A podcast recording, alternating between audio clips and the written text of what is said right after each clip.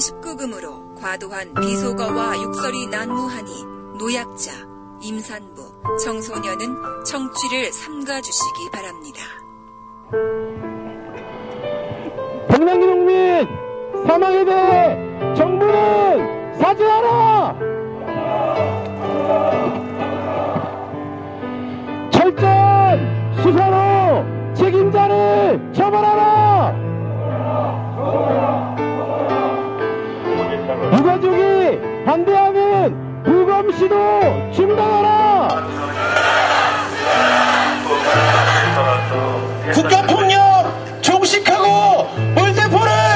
추방하라!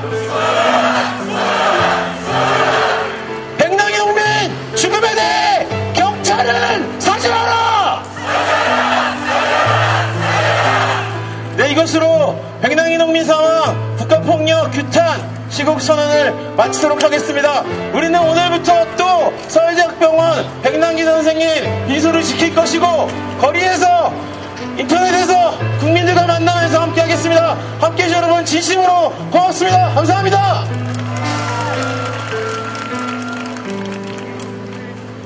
이 박사 이 작가 이제 그 235번째 시간 시작하겠습니다.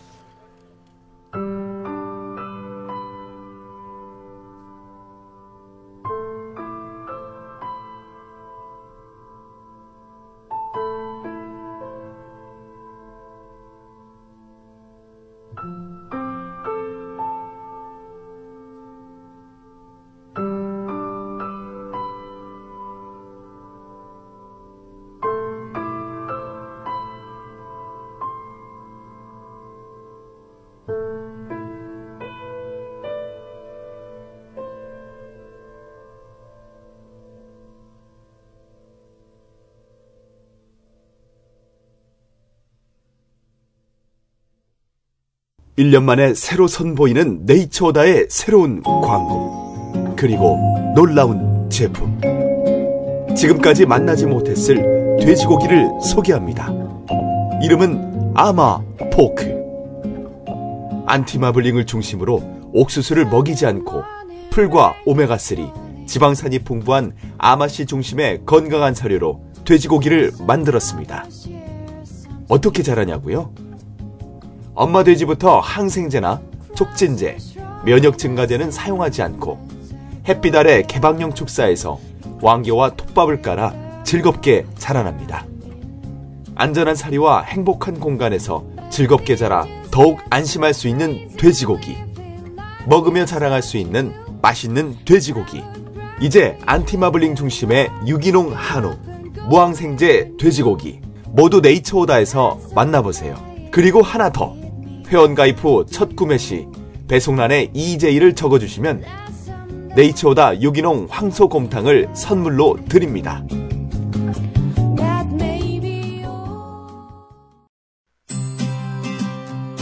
마음에 드는 차가 있긴 한데 살까 말까 고민이야. 고민을 왜 해? 좋은 구매 조건 찾아서 사면 되지. 그러게 좋은 구매 조건 찾는 게 쉽지가 않네. 그렇긴 해. 이것저것 귀찮은 일 투성이지. 나는 차만 고르고 나머지는 누가 알아서 처리해주면 정말 좋겠다. 아, 그런 너를 위한 서비스를 새 차를 파는 사람들이 준비해뒀지. 자동차 리스와 장기 렌터카 비교 견적 서비스 말이야. 그래! 자동차 리스와 장기 렌터카가 있었지?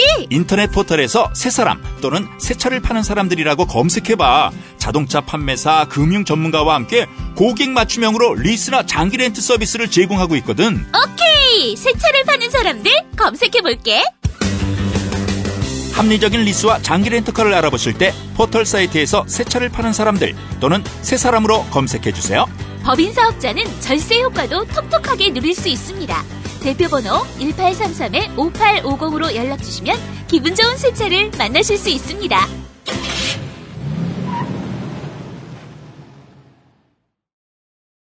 네, 235회는 그 오늘 좀 스페셜로 한번 방송을 준비해 봤습니다. 지금 어, 고 백남기 선생이 예, 돌아가신 지 꽤 됐습니다만 뭐 여러 가지 문제로 아직 장례가 되지 않고 뭐 겨- 경찰 또 검찰은 뭐 강제 부검을 한다 뭐 이런 얘기도 나오고 있고 그래서 그 문제에 대해서 조금 심도 있게 좀 짚어보려고 합니다. 또 그 백남기 투쟁본부 또 유족들께서 지금 너무 언론에 단편적인 기사만 나가서 지금 많은 국민들이 정확한 사안을 잘 모르시고 계신 것 같다고 그렇게 말씀하시면서 포괄적으로 좀 일의 진행 사항을 알려주고 싶다. 그래서 저희 이제 요청을 하셔서 급하게 오늘 어제 사실 전화 받고 오늘 약속 잡았어요. 그래서 급하게 지금 방송을 하는데 일단 예, 세 분 오늘 초대 손님 모시고 방송 어, 이어가도록 하겠습니다. 일단 백남기 투쟁본부 공동 대표입니다. 어, 박서훈 대표 나오셨습니다. 예, 반갑습니다. 네. 또 어, 유족 대리인단 변호사 이정일 변호사 나오셨습니다. 네, 반갑습니다. 네. 그리고 인도주의 실천 의사협의회 사무국장 녹색병원 내과 과장으로 근무하시는 이보라 선생 나오셨습니다. 네, 안녕하십니까. 네. 세븐 어, 팟캐스트 잘 안 들으시죠? 바빠서. 네, 많이 듣고 있습니다. 아닌 것 같은데. 아, 근데 뭐, 이정일 선생 사모님께서는 네. 어, 저의 엄청 광팬이라고. 네, 처음부터 들었다고 그래. 네.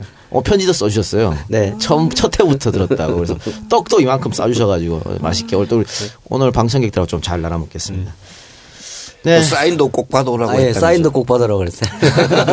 아니, 아내분이 그렇게 열성적인데 남편분이 안 들으시고 말이죠. 네, 맨날 브리핑 듣습니다. 네. 그리고 아마 또 이보라 선생 같은 경우에는 뭐 많은 분들이 저 성함은 많이 들었던 것 같아요. 음. 지면으로 많이 본 것 같은데 자 우선 처음부터 한번 좀 사건을 짚어봐야 될 것 같습니다. 예.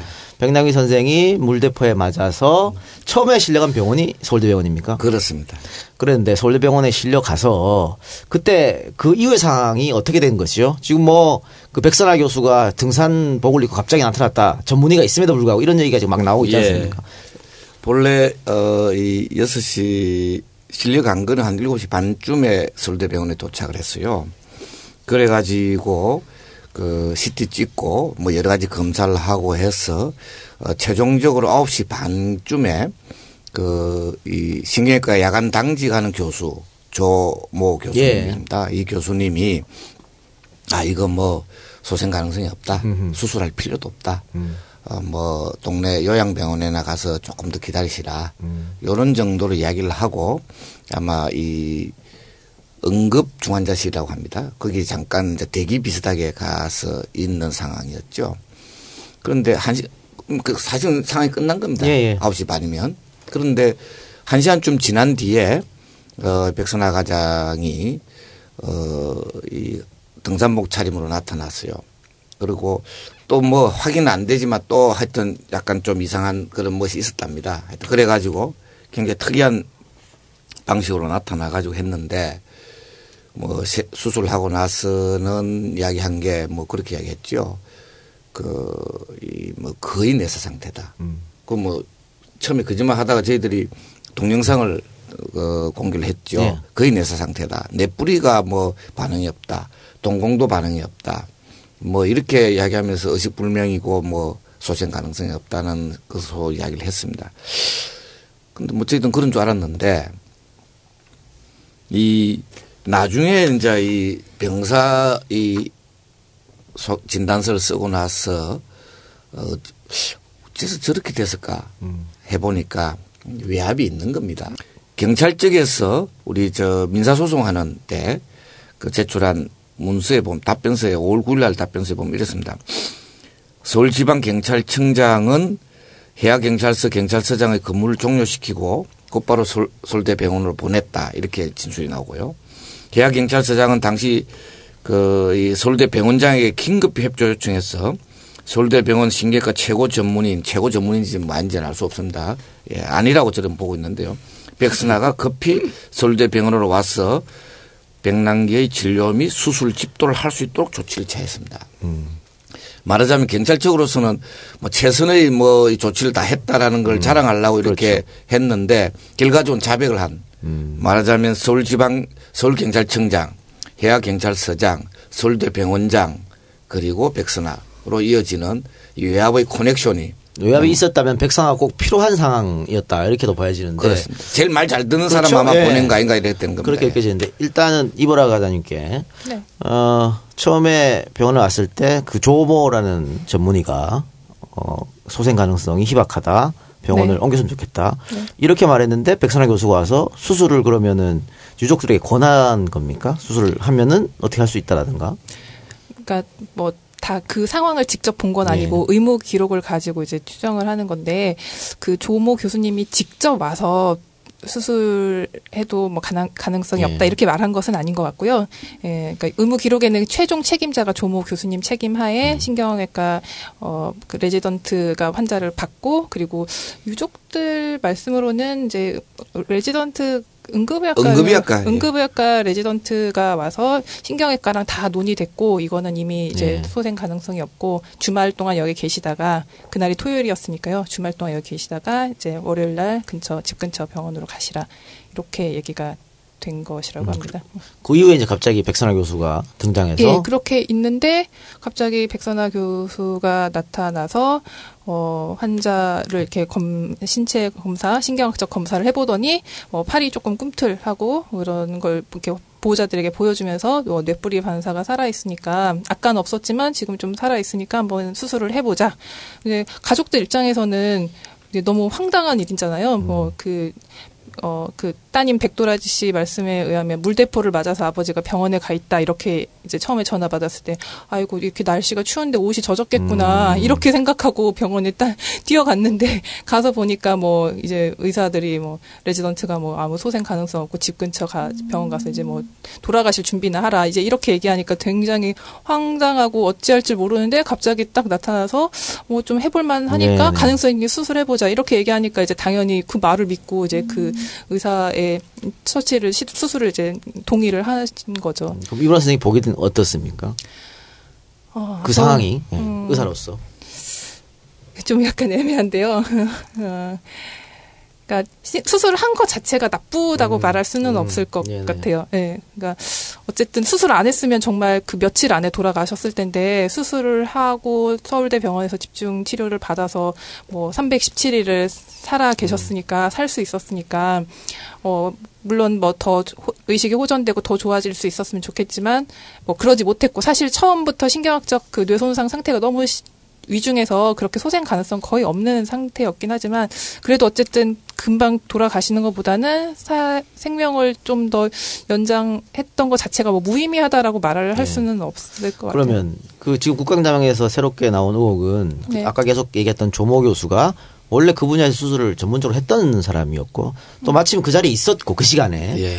그러, 그런데 백 교수는 그쪽 수술을 많이 해본 분도 아니고 뭐 3년 동안 뭐 한 두세 번밖에 예, 백남기 선생이 처음이고 처음이고 그 뒤에 올해 와서 또 한 번 더 하고, 더 하고 그렇죠. 당시로서는 거의 3년 만에 처음 하는 수술이라는 거예요. 이런 건 어떻습니까? 현장에서는 그러니까 어, 서울대 병원 자체가 이런 외상성 뇌출혈을 환자를 받질 않고 이런 수술 자체를 하지를 않는다고 합니다. 그러니까 그런 이런 수술은 뇌출혈 수술은 뭐 국감장에서도 나온 그 워딩 그대로 저난이도 어 난이도가 좀 낮은 수술이기 때문에 이제 다른 뭐 2차 병원이나 신경외과 전문 병원을 보내고 서울대 학교 병원은 이제 뭐 좀 더 좀 더 고난이도의 수술을 주로 하는 그런 병원이고 그러니까 보통 일반 환자였으면은 이렇게 그러니까 백남기 어르신을 처음부터 이렇게 수술하지 않았거나 너무 위중하니까 수술하지 않았거나 아니면 수술 좀 가능성이 있다고 생각했으면 얼른 이제 수술 가능한 이런 병원으로 이제 보냈었겠죠.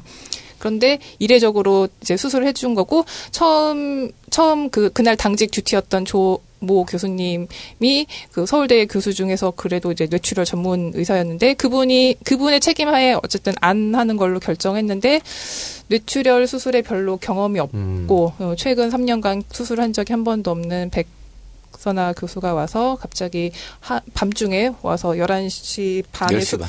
10시 반에 와서 11시 반에 수술을 들어가서 새벽 3시가 되도록 밤을 새서 수술을 하고 이렇게 하는 건 상당히 이제 이- 이례적인 거죠. 아주 정말 초특급 VIP가 아닌 이상은 이렇게 예, 이렇게. 하기가 힘들죠. 그럼 투생공부에서 그런 이례적인 거는 역시 뭐 다른 외화외에서 그랬다고 보시는 겁니까? 그렇습니다. 예. 아마도 뭐 어떤 선생님은 그렇게 이야기하는 분도 있지요. 아마 저렇게 무리하게 뭐 등산복 입고 나타나서 했고 또 뭐 또 다른 이야기도 있습니다. 내 얘기다 이야기하기는 뭐, 뭐 예, 그시기 예. 한데요. 하여튼 그런 굉장히 이례적으로 한 것이 바로 이 진단서를 외인사가 아니라 병사로 쓰기 위한 일- 일련의 출발점 아니냐. 음. 이렇게 이야기하는 선생님도 계십니다. 근데 외인사, 병사 뭐 이 이야기는 워낙 많이 이제 얘기해서 다들 우리 청취자 다 이해하실 텐데 변호사님께 한번 여쭤볼게요. 네. 그럼 만약에 어 그러니까 지금 사실은 뭐, 뭐 그백 교수 제외하고 대한민국에 있는 교, 저 의사들은 다 지금 외인사라고 하고 있는 상황이지 않습니까? 혼자서 지금 저렇게 고집을 피우고 있는데 이게 만약에 외압으로 인해 가지고 병사라고 기록한다면은 이게 뭐 어떻게 법적으로 뭐 뭔가 문제가 되는 게 있나요?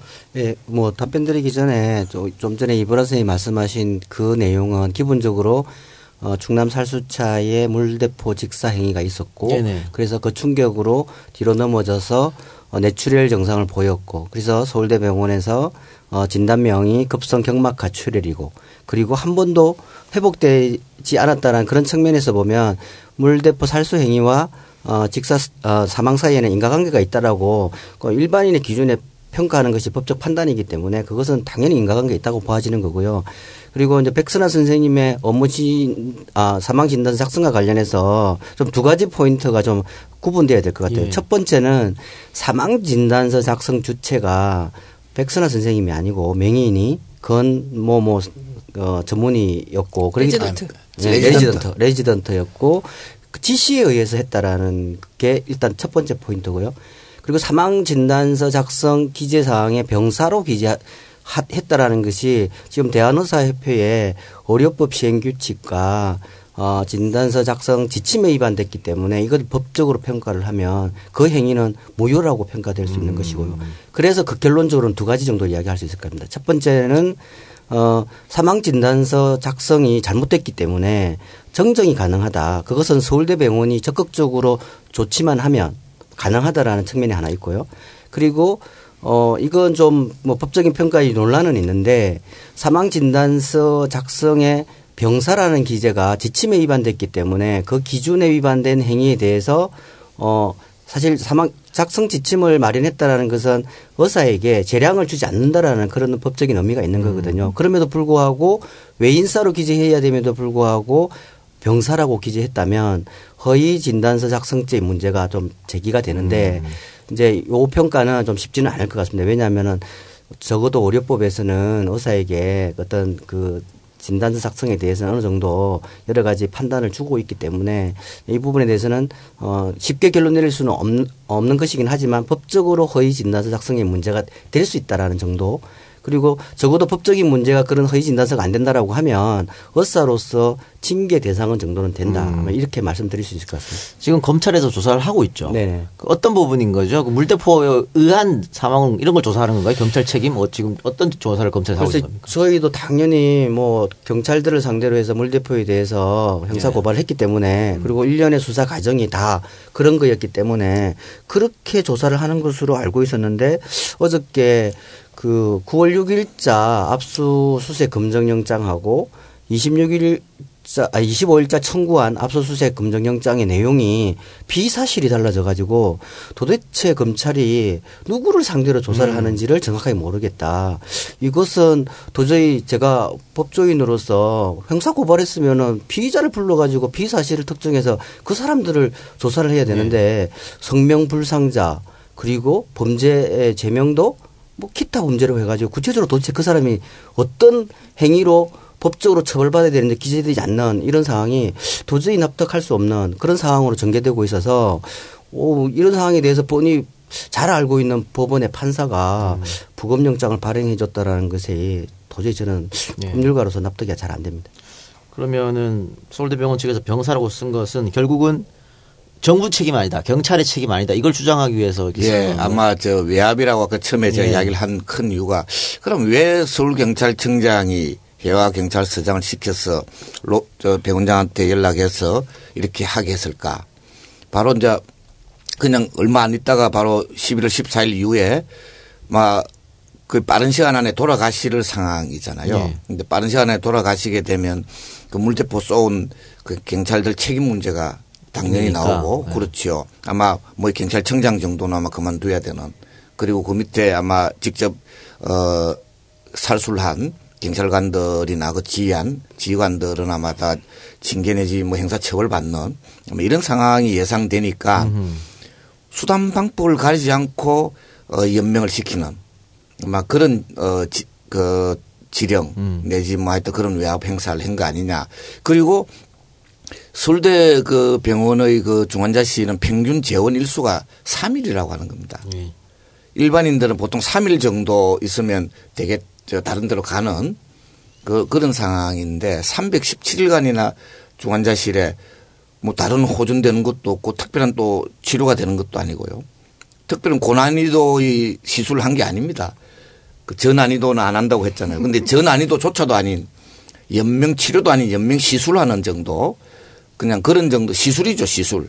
치료도 아닙니다 그는 예. 그런 정도를 300 며칠 하- 하게 된 건 뭡니까?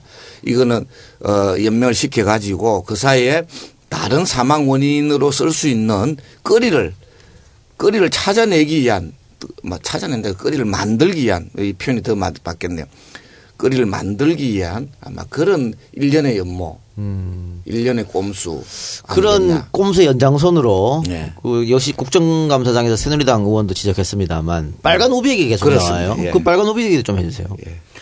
예, 저 최초에 뭐 빨간 우비 이야기는 조금 나왔다가 쑥 들어가다가 최근 들어서 부검영장 발부가 되면서 빨간 빨간 우비 이 이야기가 나와 있고 실제로 검사가 청구한 영장에 보면 9월 6일자 압수수색 검정 영장에 보면 빨간 우위가 쓰러지면서 백남기 어르신에 대해서 충격을 가했다라는 사실이 기재돼 있고 그게 그게 토대가 되어서 9월 25일자 청구한 영장 내용에는 어, 구체적으로 그 피의자가 성명 불상이고 그리고 어 범죄 범죄 제명이 기타 범죄로 돼 있고 실제로 거기에 피의 사실에 빨간 우비 제3의 사람은 등장하고 있지 않지만 부검의 필요성이 관련해서 어 그 어떤 제3자의 외력에 의해서 돌아가실 수 있는 가능성이 명확하지 않기 때문에 부검을 어 해야 된다라는 필요성이 강조되어 있는 측면에서 보면 검사의 어도는 물타기를 하고 있는 것 같다. 예. 왜 그러냐면 저희들은 고발인을 대- 아, 아, 피의자를 피해자를 대리해서 경찰 행위 당사자들을 처벌해달라고 했는데 느닷없이 제3의 우비가 등장했고 네. 그것에 맞추어서 또 보수 단체들이 네, 그렇죠. 제3자에 대해서 어 빨간 우비를 수- 수사해라라고 이렇게 고발장을 접수한다는 그런 얘기를 했고 그런데 요 빨간 우비의 그 어떤 비사실이 검, 검사 스스로 특정을 못했습니다. 통, 통상적으로 우리가 비사실을 특정하려 그러면 어떤 충격을 가하는 경우에 예를 들면 오른손으로 상대방의 뭐 얼굴 부위를 쳤다. 이렇게 구체적으로 특정이 돼야 되는데 그 내용에는 그냥 음, 빨간 옷을 입은 사람이 쓰러져서 백남기 어르신의 충격을 줬다라는 게 부위가 특정이 않, 않, 않, 않았다는 점에 있어서 굉장히 문제가 있고 그리고 두 가지 측면, 측면에 있어서 빨간 우비는 백남기 어르신의 사망 원인에 전혀 요- 작용하지 않았다. 첫 번째는 오늘 뭐, 뭐, 저기 박주민. 그 박주민 의원님께서 발표한 내용대로 동영상 화면에 정확하게 드러나고 있는 것처럼 그 빨간 우비가 썰어진 원인은 첫 번째 그 백남기 어르신을 보호하기 위해서 어 물대포를 맞고 있는 상황에서 그 충격에 의해서 일단 앞으로 쏠렸고 쏠리면서도 그분은 백남기 어르신을 덮치지 않기 위해서 손을 짚을 때 백남기 어르신의 얼굴을 짚은 게 아니라 얼굴, 얼굴하고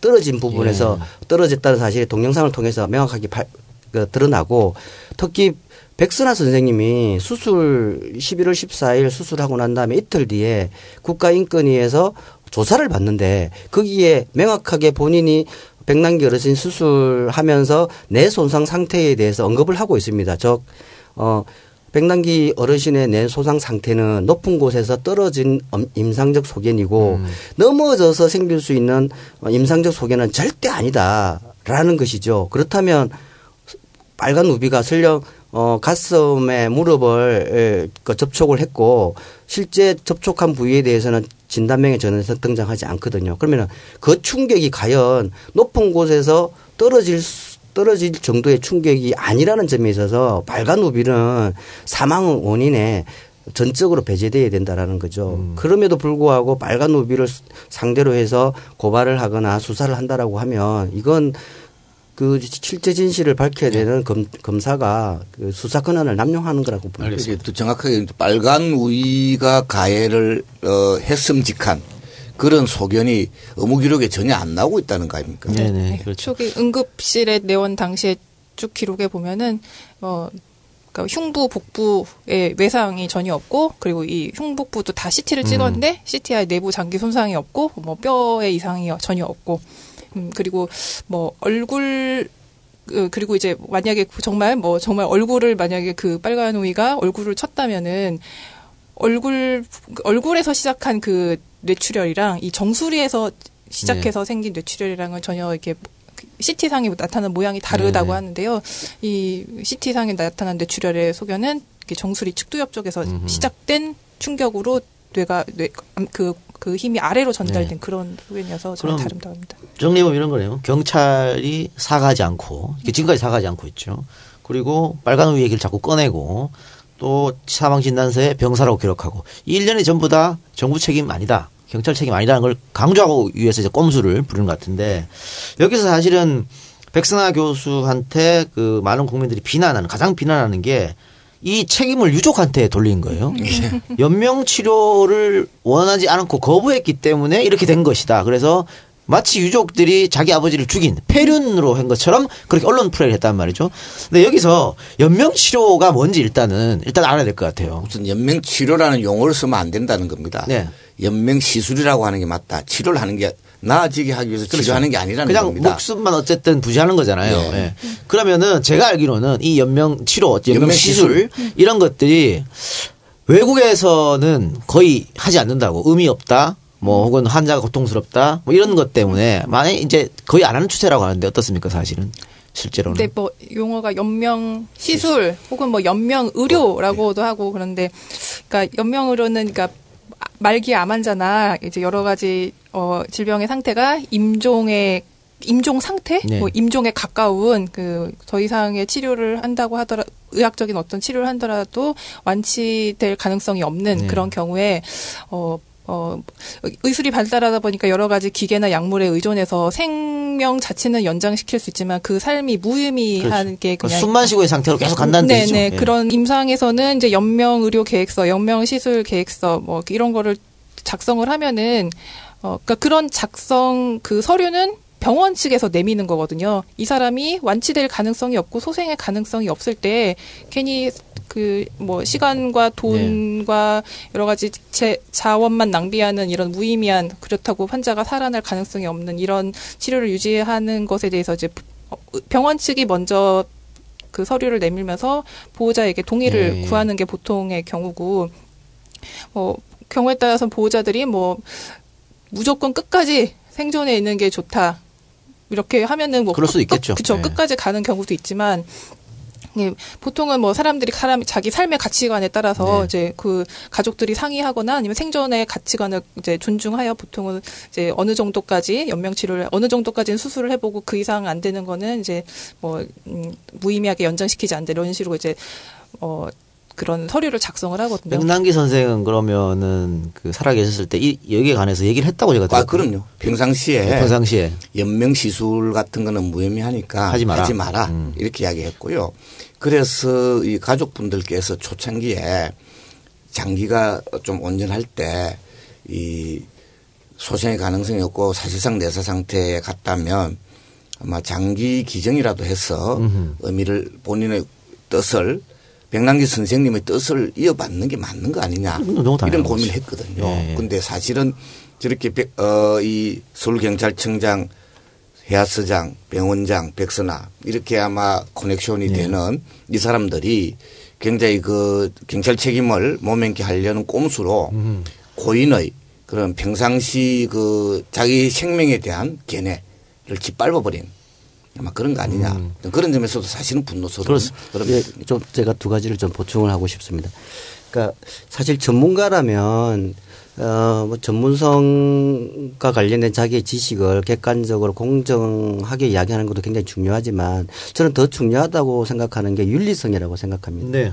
그러니까 윤리성인데 백선아 선생님의 어떤 지금 현재의 에, 취하고 있는 태도는 굉장히 윤리성이 그 비난받아야 되는 그런 측면이 굉장히 강합니다. 첫 번째는 뭐냐면 사, 그 사망 진단서에 병사라고 기재함으로 인해 가지고 그걸 빌미로 해서 경 경찰이 부검 영장을 신청하는 그렇죠. 빌미를 제공한 거거든요. 근데 그 정도에 그치지 않고 다시 연명 그 가족들이 투석을 원하지 않아서 결국에는 사망했다는 취지로 이야기함으로 인해 가지고 마치 가족이 그 자식이 부모를 죽인 그런 페루나로 몰면서 거기에 또 그치지 않고 그걸 빌미로 해가지고 수많은 보수 단체들이 청년연합 뭐 대표인가요? 지금 페루나로 형사고발까지 했잖아요. 근데 여기에서 저는 아, 전문가로서 자기 비윤리적인 행위를 통해서 초래되는 결과에 대해서 정말 전혀 어떠한 반성도 하지 않는 모습에 대해서는 저는 많은 비난을 받아야 된다고 생각하고요. 근데 여기에서 또 하나 더 중요한 것은 실제 우리가 법적으로 굉장히 중요한 포인트는 뭐냐면 경막하 출혈에서 의식이 회복되지 않았다는 사실이 굉장히 중요합니다. 법적으로는. 왜 그러냐면 우리가 소- 춘천에서 절도범이 들어왔다가 빨래 건조대에 맞아가지고 죽은 그 사건에서 법- 대법원이 판시한 것은 핵심적인 여러 가지 내용도 있지만 핵심적인 포인트로 삼았던 건 뭐냐면 그분도 경막하 출혈이 있었고 의식이 한 번도 회복되지 않았다라는 그것에 근거해서 빨래대 건조대에 맞은 사실과 사망 사이 인과관계를 인정했거든요.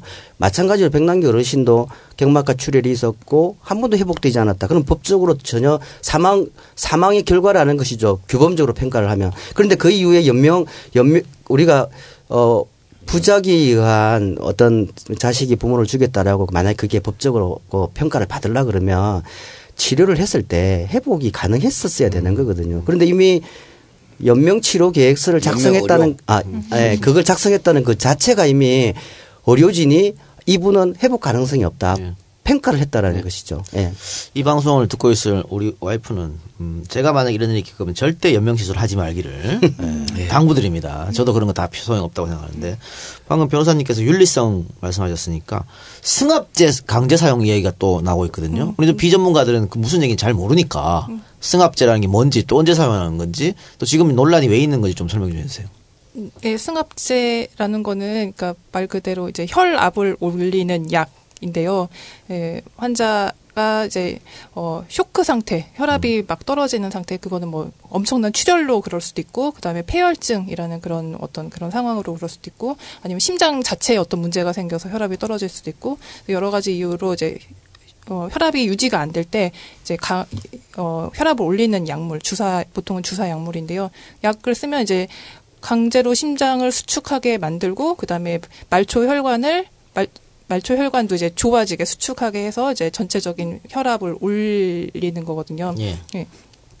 근데 이제 연 그러니까 그렇게 해서 혈압이 유지가 되면 또그 어, 죽지 못하는 연명하는 그 상태가 또 지속이 되니까 연명의료 계획서 내에 이제 승합제 사용 여부도 이제 환자가 아, 보호자가 이제 뭐 어디까지 사용할지 이런 거를 선택을 할 수 있게 의료진과 상의하여 예, 결정하게 되어 있는데 그 백남기 어르신 유족들이 작성한 연명의료 계획서에는 승합, 승합제 사용도 이제 동의하지 않았거든요. 하지 않는다라고 이렇게 해놨는데 실제로는 어, 보호자들은 중환자실 항상 밖에 있고 면회 시간에만 잠깐 들어갔다 나왔다 하니까 안에서는 이제 레지던트나 간호사들이 주로 이제 의료진과 함께 있고 거기서 자기네들이 보고 이제 혈압이 떨어지고 당장 어 위험하면은 그럴 때마다 승합제를 쓰고 사실 수혈도 거부했는데 수혈도 계속 하고 어, 계속 그런 시술을 계속 했던 거죠. 이것도 상당히 이례적인 겁니까?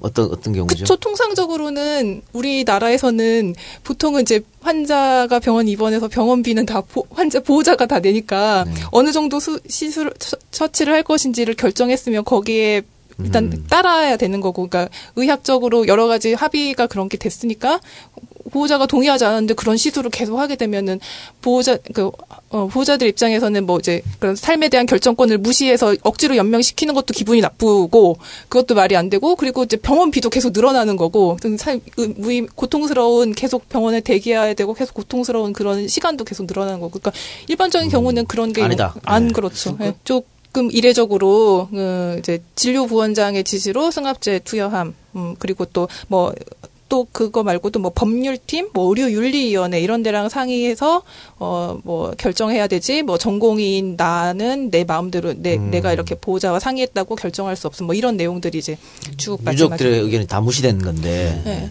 그러면 이렇게 어, 사실은 의미 없는 연명을 계속 하게 한 거 서울대가 어, 유족 동의도 없이 일각에서는 총선 전이었으니까 예. 그 사망하게 되면 이게 좀 뭔가 여론이 안 좋아지고 이럴까봐 어떻게든 끌고 가려고 했다라는 얘기가 있거든요. 그렇습니다. 그 투쟁 범에서 어떻게 생각하십니까? 뭐 저희들도 아까 처음부터 그 이야기를 한 건데요. 예. 그 사고가 났을 당시에는 어 어때 어떻게 해서든지 좀 시간을 끌어가지고 책임을 좀 희석시킬 수 있는 그 꼬투리를 잡으려고 예. 했고요. 그 다음에 이제 어 3, 4월에 봄에 돼 가지고는 총선에 또 예. 총선 시기를 넘겨가야 되겠다라고 그렇죠. 이렇게 또 한 거고요. 그 다음에는 또 그 이 말하자면 국회가 그 여소야대가 되고 또 이 개원 개원일이 다가오니까 가능하면 시간을 끌어가지고 어이 예봉을 피하려고 이렇게 이런저런 그. 꼼수를 쓴 거 아니냐. 그럼 아마 그것의 가장 극적인 양태로 나타난 게 병사 진단서하고 또 하나는 빨간 오이. 예. 요두 가지를 갖고 아마 이 꼼수로 어- 어떻게 해서든 모면에 보려고 하는 아마 그런 그, 그 작태를 보인 거 아니냐 생각합니다.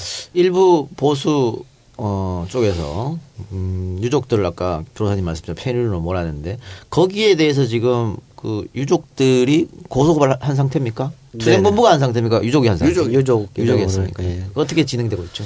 일단 지난주 화요일 날 그 사실은 그 그 전주에 어 뭐 인터넷을 통해서 뭐 고소 고발장까지 작성해서 굉장히 유포시키고 어 11일 날 뭐 고발장을 접수하겠다고 이제 일단 뭐그 그 기자들한테 알린 다음에 실제로 11월 어, 11일 날 고발장을 어, 접수를 했고 그래서 저희 유족들이 초기에는 조금 아 고통받는 가족에 대해서 우리가 이렇게 해도 되느냐에 대해서 좀 호소를 했는데 그 호소가 어, 어, 들여지지 않아서 받아들여지지 않아서 강력하게 경고 메시지를 줘야 되겠다는 그런 생각이 아, 좀 있어서 그래서 명예훼손죄와 무고죄로 이렇게 예, 저희들도 강력히 경고하는 측면에 있어서 예, 고소, 고, 고소를 하게 된 겁니다. 그리고 어 그 이후에 이제 일들은 뭐 다들 아실 텐데 어 백 교수가 뭐 국 감장에 나서도 계속 계속 자기의 주장을 굽히지 않고 있는 겁니다 지금도. 그렇게 나가고 있는 상태고. 이렇게 되면은 어 이, 이후에는 어떻게 됩니까? 경찰이 뭐 강제 무검을 하는 겁니까? 아니면 장례를 치르게 되는 겁니까? 어떻게 되는 겁니까? 예, 오늘 뭐 또 이 종로 경찰서장이 이례적으로 또 장례식장을 방문을 했습니다. 방문했는데 와서 뭐 유족과 직접 부검에 대한 그 부분을 협의하려고 한다라고 2시 온다고 이제 통보가 일방적으로 아마 우리 이정일 변호사님한테 통보가 왔는데 결국은 어 유족들은 오늘 1시에 기자회견을 통해서 부검을 위한 협의는 응할 수 없다. 네네 그 다음에 두 번째로는 어, 모든 걸 대리인인 변호사님들한테 다 맡겼으니까 혹시 뭐 논의할 게 있다면 변호사님하고 논하라. 그래서 음, 그, 면, 상담실로 안내를 해가지고 경찰서장을 우리 이정일 변호사님께서 한 15분 정도 네. 뭐 이렇게 면담해서 한게 뭐냐 하면 결국은 16일까지 뭐 대표를 선정하고 부검 절차에 대해서 협의해 줄 것을 어, 기한을 다시 또 설정하는 아마 그런 식으로 했습니다. 근데 아마 이 글을 보면서 저희들이 느낀 점은 아, 이 사람들이 이 말하자면 음, 명분 만들기 를 위한 뭐 생쇼를 하고 있는 아마 그런 거 아니냐. 그래서 오늘 뭐 지난번에도 그랬지만 변호사님들께서 그, 아, 오실 필요 없다 그런 거라면 이 뜻은 우리 명확, 명확하게 다 밝혔기 때문에 대리인들이 그 종로경찰서를 방문해서 의사를 전달 받겠다 이랬는데도 화를 내면서 약간 목, 아, 화, 뭐 목소리를 좀 높이면서 그 꾸역꾸역 그렇게 그 방문을 어, 한 겁니다. 이게 아마 아마도 요 국, 국정감사가 되게 18일까지 네. 일찍 끝나죠. 아마 18일 끝나면 18일에서 25일 사이에 아마 뭔가 하려고 하는 그런 아마 수순 밝기로 저희들은 그렇게 이제 지금 보고 있습니다. 그럼 또 부딪힐 수밖에 없을 텐데 아니, 그, 그 말씀 드리기 전에 왜 가족들이 그, 음, 부검을 전제로 한 협의에 응하지 않는가에 대해서는 좀, 음, 좀 공감하는 부분이 필요한데, 어, 저는 기본적으로 이게 어떤 그 피해의 원인이 개인과 개인 사이에 일어나서 그래서 그 원인을 밝히기 위해서 부검이다라고 하면 또 어느 정도는 그 가족들이 어, 뭐 우리 밝혀주려고 하는 것보다라고 해서 수긍할 수도 있는데 이것은 그 처벌을 원한 그 수사 대상 기관이 지금 부검을 하겠다라고 하기 때문에 기본적으로 그것에 대한 어 선- 선뜻 납득할 수 없는 부분이 있고 그리고 오, 그 책임자가 사과를 하거나 아니면 책임자가 처벌을 받거나 그리고 책임자 처벌을 받기 위해서 수사를 공정하게 신속하게 하는 것도 아닌 상황에서 오로지 피해자인 가족에 대해서 또다시 너희 아버지의 사체를 꺼내놔라고 하는 이런 극한 상황에서 어떤 그 자녀된 유가족이 쉽게 응할 수 있을까라는 것에 대해서는 좀 저는 개인적으로 대리인이긴 하지만 법조인이긴 하지만 좀 공감하는 게 있고요. 그리고 제가 최초에 경찰한테 이야기한 것은 어, 지금 경찰 조직이 이 사건의 가해자로서 책임이 있는 사람인데 어떤 법적인 문제를 어, 뭐 협의하겠다라고 해서 이렇게 이, 이 장례식장으로 오게 되면 가족들의 그 아픈 마음이 다시 해집는 그런 상황이 될 텐데 그러지 말고 어 종로 경찰서에서 협의하고 협의한다라고 하면 가족들이 협의를 진행해도 좋다라는 대리인에게 그런 어떤 권한을 주면 협의 절차가 진행이 되고 모든 절차 진행과 관련해서는 저희 대리인이 종로경찰서가 협의할 거니까 필요하면은 종로경찰서로 가겠다라고 여러 차례 이야기를 했습니다. 그럼에도 불구하고 공문은 그냥 내용 증명 형식으로 우편 형식으로 보내고 어, 저희들이 오겠다고 했었을 때 종로경찰서에 가겠다라고 했음에도 불구하고 꾸역꾸역 와가지고 어 그렇게 하는 그런 모습이나 그리고 어 보내온 공문 내용이 다른 내용 똑같아요. 날짜만 다르다라는 거죠.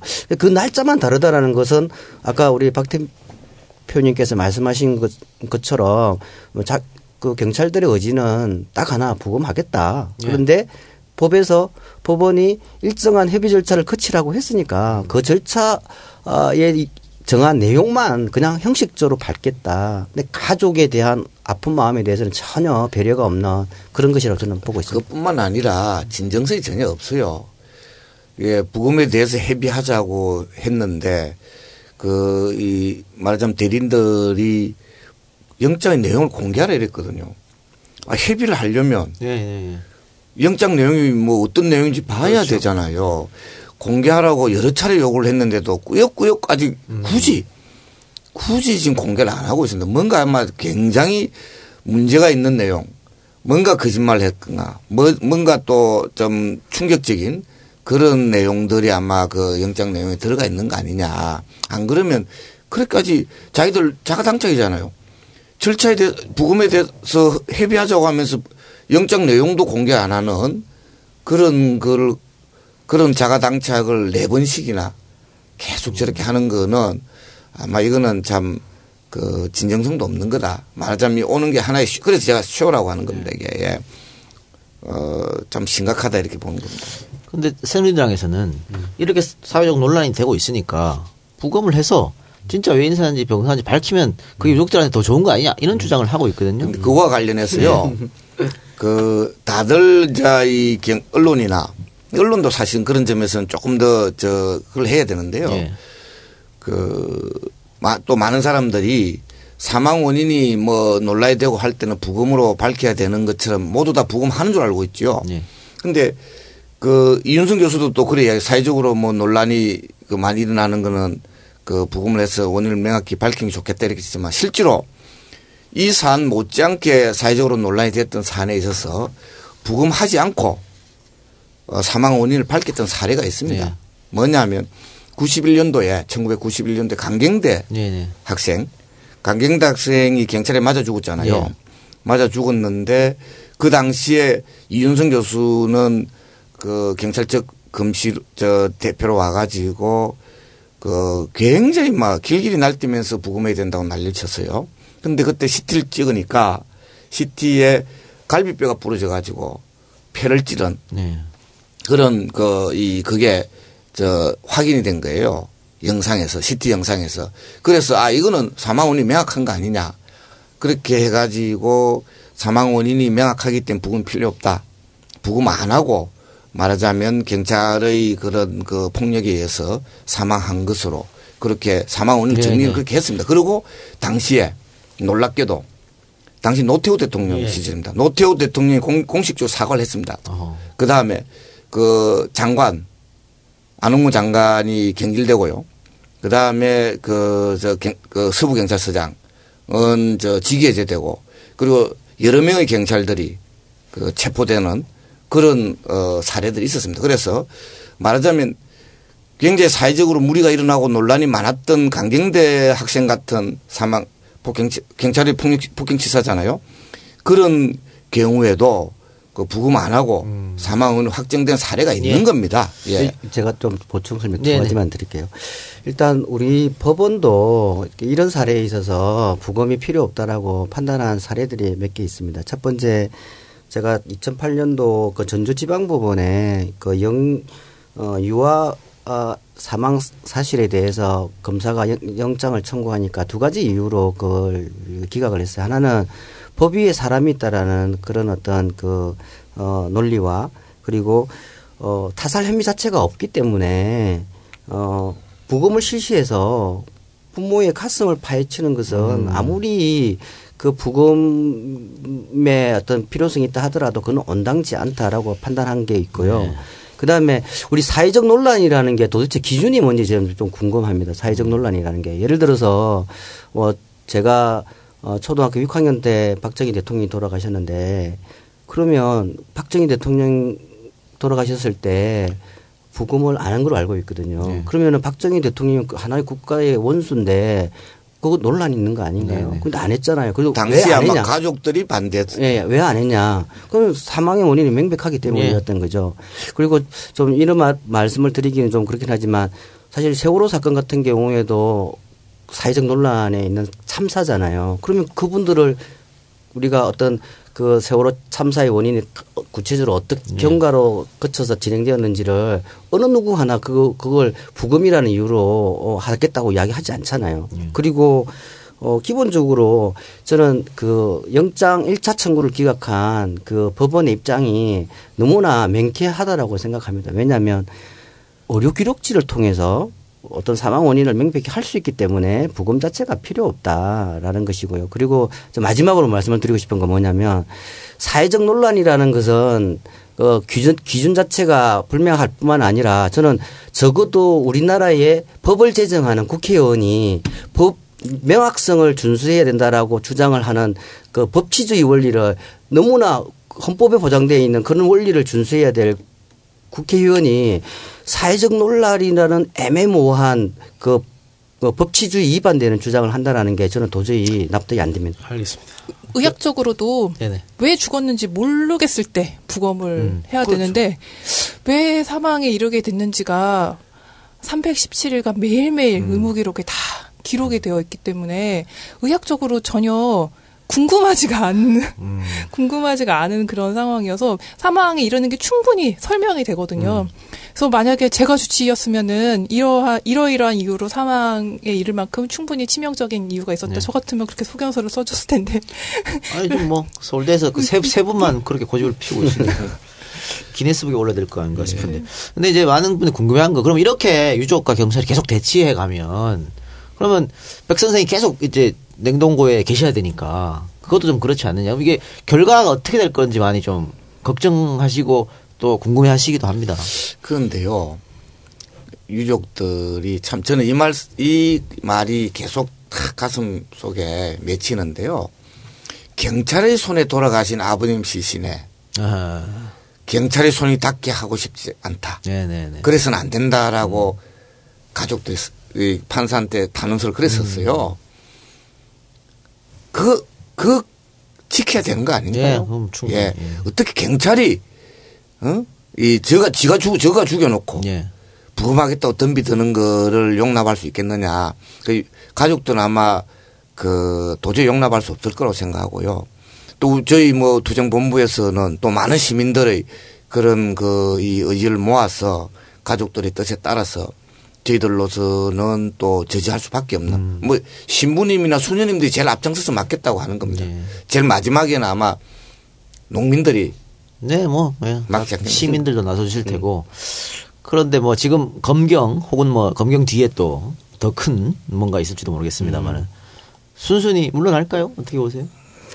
저는 법적인 측면에서만 보면 어떤 형태든지 간에 경찰이나 검찰이 해석하는 기본적인 것은 협의를 거쳐도 부금이요. 협의를 거치지 않, 않아도 부금이다라는 입장이기 때문에 어떤 형태로든지 간에 영장 유효 기간인 10월 25일 전에는 어떤 형태로든지 간에 어, 그 물리력을 동원해서라도 부금 절차를 진행하기 위한 압수수색을 할 거다라고 생각을 하고요. 다만 이 부분에 대해서 저 과연 이런 고통을 가족들이 오롯이 이, 이, 더 안아야 되는 이게 과연 공권력 행사로서 자비도 없나라는 그런 생각이 좀 들어서 안타깝습니다. 그래서 그점과 관련해서 오늘 우리 변호사님들께서 헌법재판소에 그 헌법소원 어, 청구를 했고요. 헌법소원 내용 좀 말씀해 주세요. 예, 어떤 걸 가처분까지도 신청했으면 그거 신청하시죠. 예, 우리 헌법재판소가 좀, 뭐, 좀 딱딱하시더라도 좀 이해 부탁을 드리겠습니다. 어, 우리 헌법재판소가 최근에 그 유족의 사체에 대한 그 자기 결정권을 그 인정한, 음, 사례가 있었어요. 어, 그래서 어, 이 사건의 경우에 백남기 어르신의 유족들은 오로지 온전한 상태로 어, 장례를 치르고 싶다라는 자기 의사의 결정을 했는데 그게 반하는 부검영장 실현은 기본권을 침해한다라는 측면에 있어서 법원에게 부검영장 발부 행위에 대해서 항고를 할까도 좀 고민해봤지만 이미 법원이 발부한 행위에 대해서 법원 스스로 그것을 시정하기는 쉽지는 않을 거다라고 생각해서 헌법재판소가 모든 공권력 행사에 대해서 기본권 구제 기관이기 때문에 마지막으로 헌법재판소에 어 가족들의 어떤 그 억울함 그리고 구, 그 유족 어 어, 고인에 대해서 온전하게 어, 장례를 치를 수 있도록 하는 그런 호소를 네, 한 겁니다. 알겠습니다. 저 이브라 선생은 네. 음, 같은 의사로서 네. 지금 백 교수가 하는 게 이해가 안 되지 않습니까? 네. 근데 왜 저런다고 보세요?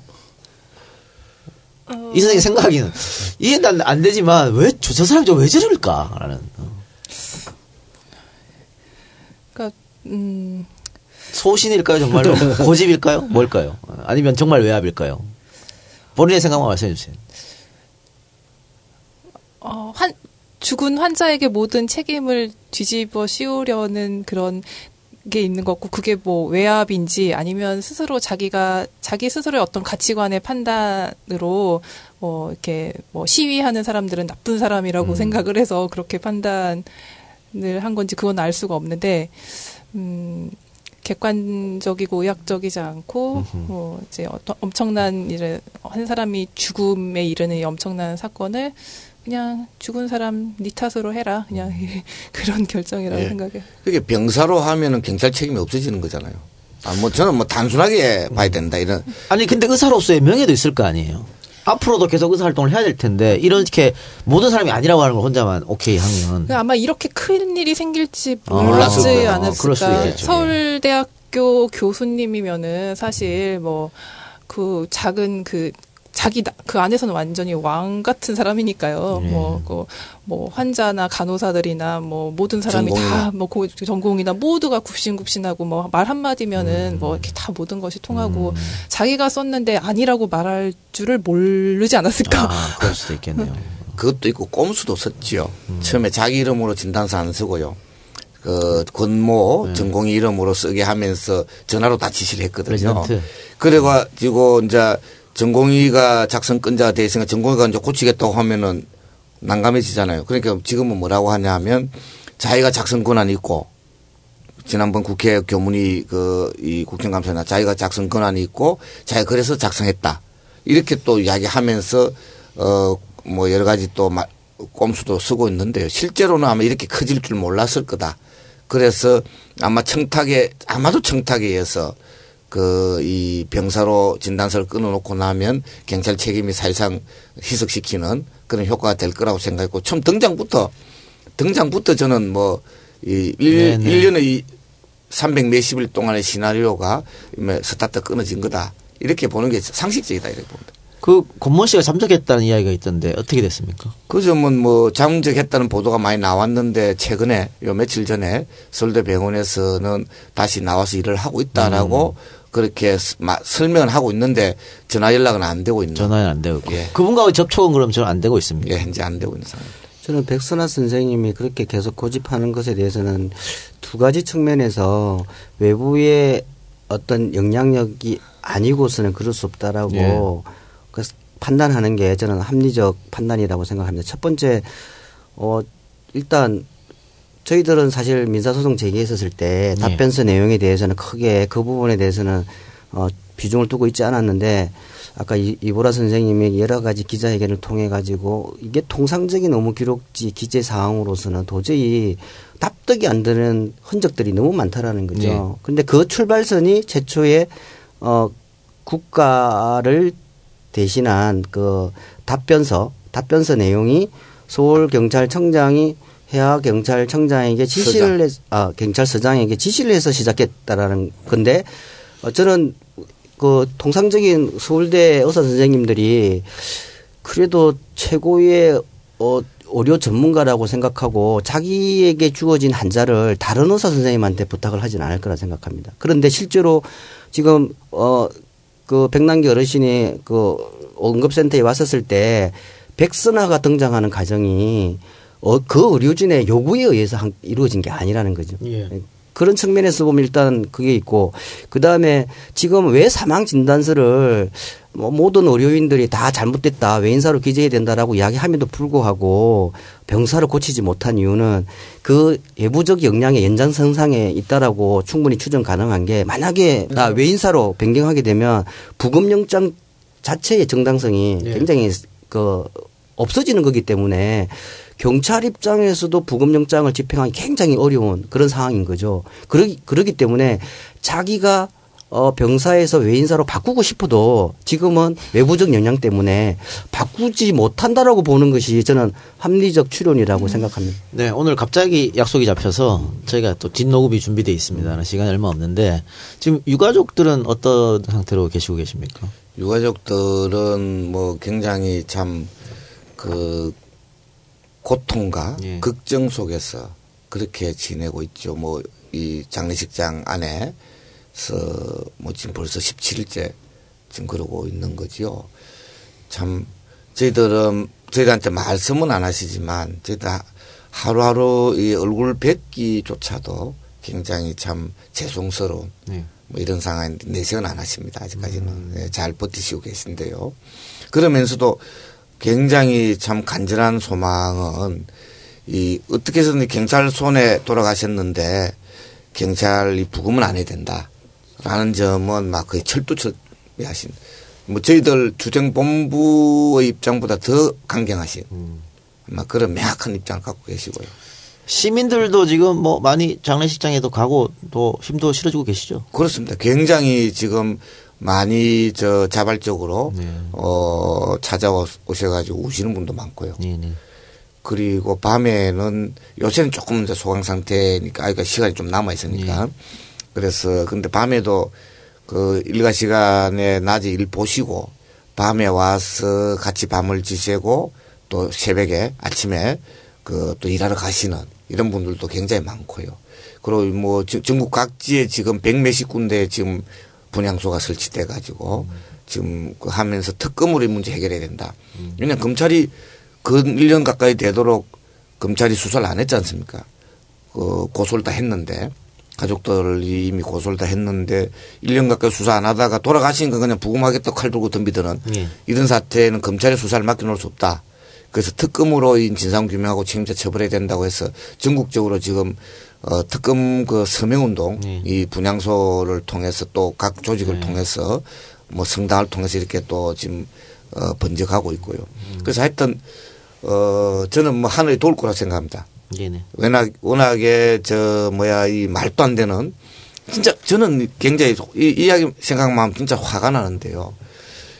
그 물대포로 이 참이 농민을 돌아가시게 한 것도 문제지만 저는 그 뒤까지 뒷과정이 더 문제라고 생각합니다. 그보다 더 큰 문제가 눈 가리고 아웅도 이런 수가 있느냐. 예. 그 옛날에 중국의 진나라 시대에 그 진시황 이시황제가 되고 나서 그 관, 간신 그 조고가 그 후원에 있는 그 이 사슴을 가리키면서 말입니다. 했겠네. 그래 가지고 그 아무도 말 못했다는 거 아닙니까? 지금 그런 지경이 돼 있는 겁니다. 이렇게 너무나 뻔한 거를 손바닥으로 하늘 가리려고 하는 걸 백주대낮에 네네. 이렇게 그 하면서 국민들을 속이고 있는 능멸하는 이런 것은 진짜로 이거는 그 심각한 문제다. 그래서 근데 결국은 어둠이 짙어, 짙으면 새벽이 가까우듯이 저는 뭐 그 현재 딱 수가 보이진 않지만 굉장히 암울합니다. 굉장히 위- 위태롭고요. 아마 뭐 밀고 들어올 거라고 생각합니다. 18일부터 24일 사이에. 그래서 어떻게 막을까 하고 굉장히 걱정은 많이 되지만 그러나 또 한편으로 우리 오늘 헌법재판소에 가처분 신청 뭐저 위원 법률 그 제청 신청 저 심판 청구도 했고 가처분 신청도 했고요. 또 이런저런 국민들의 의지가 모아져서 뭔가 또 활로가 열리지 않겠느냐 열리기를 좀뭐 간절히 기도 기대하고 기도하고 있는 그런 상황인데요. 실제로는 아마 저들은 아마 곧 밀고 들어올 가능성이 있다 이렇게 봅니다. 네, 시민들이랑 같이 하겠죠 행동을. 자 이제 마지막으로 한 마디씩만 할 시간을 드리겠습니다. 뭐 청취자들에게 하, 하시고 싶은 말, 아한 번씩 다 드릴게요. 하고 싶은 말이라든가 뭐 다 뭐라도 좋은데. 아니 변호사님부터 아, 제가 제가 할까요? 질문을 먼저 할 테니까 그거 그거랑 같이 네. 대답해 주면서 해주세요. 네, 네. 백- 어, 박 대표님 하- 말씀하시니까 갑자기 생각난 건데 전국에 분향소 설치한다 그럴 때 네. 경찰이 전국에 경찰에 공문을 보내가지고 분향소를 막아라 이런 공문을 했단 말이죠. 그게 법적 정당성이 있는 건지 답변 짧게 해주시고 이제 마지막 하고 싶은 말 예, 해주시기 바랍니다. 저희 검토했는데 법적으로 그 문제고요. 그, 그, 그, 그러니까 분양소에 조문 오는 것도 사람들이 모이게 되면 그것도 집회이기 때문에 집회법에 의해서 보호되는데 그걸 방해하게 되면 집시법 위반으로 처벌 대상이라고 저는 생각하고요.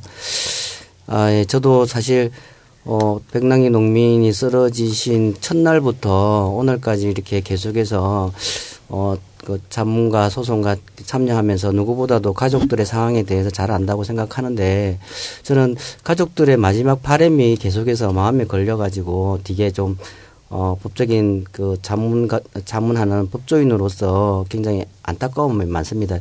어, 어머니나 백도라지 씨나 계속해서 한결같이 이야기하는 것은 그냥 어, 돌아가신 분을 온전한 상태로 장례 치르고 싶다.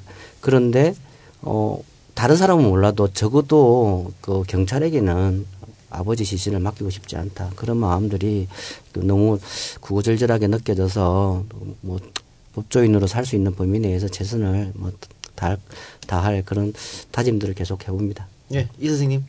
아, 네. 저는 어, 그 의사로서 이렇게 의학이라는 거는 과학의 일종이고 어, 또 이제 사람의 생명과 건강을 지키는 어, 그러니까 끊임없이 나날이 발전하고 있는 그 나날이 진보하는 그런 첨단 과학의 한 종류인데 거기에 최고의 권위자, 그 일반 의사들도 아니고 그 중에서도 최고의 권위자 서울대학교 병원의 교수님이 권력과 이렇게 뭔가의 어떤 음, 결탁인지 커넥션인지 아니면 스스로의 자발적 복종인지 뭔지 모르겠지만 그런 것을 선택함으로써 얼마나 추하게 변할 수 있는가 이런 걸 보면서 의사로서 많이 씁쓸함을 느낍니다. 박 대표님. 예. 아까도 뭐 제가 말씀드렸지만 우리 한편으로는 인권과 그 이 인간의 존엄을 지키는 이런 문제이기도 하고요. 또 한편으로는 민주주의를 지키는 문제다 이렇게 생각을 합니다. 세상에 이렇게 거짓말하면서 이렇게 속이고 속이는 것이 용납되고서는 아마 더 엄청난 희생들이 앞으로 우리 사회에 생기지 않겠나 이렇게 생각합니다. 그래서 그 18일부터 25일 사이에 또 그 이후로도 어, 시민들이 함께 지켜야 되지 않겠느냐. 함께 지키면 저는 길이 열릴 거다 이렇게 생각합니다. 많이 도와주십시오. 많이 도와드릴 겁니다. 뭐 구체적으로 우리 청취자분들이 뭐 도와드릴 거는 없습니까? 그 18일부터 뭐 함께 한다거나 또 예. 그러고 뭐 모금도 하고 서명도 하고요. 네, 서명. 특금 서명. 예. 그리고 분양소에 분양도 많이 하시고요. 그리고 많이 알려주시고 예. 계속 관심 가져주면 되는 거죠. 그렇습니다. 알겠습니다. 예, 에, 오늘 세 분 수고하셨고요. 바쁜 와중에 고맙습니다. 네. 네, 감사합니다. 수고하셨습니다. 감사합니다. 감사합니다. 감사합니다.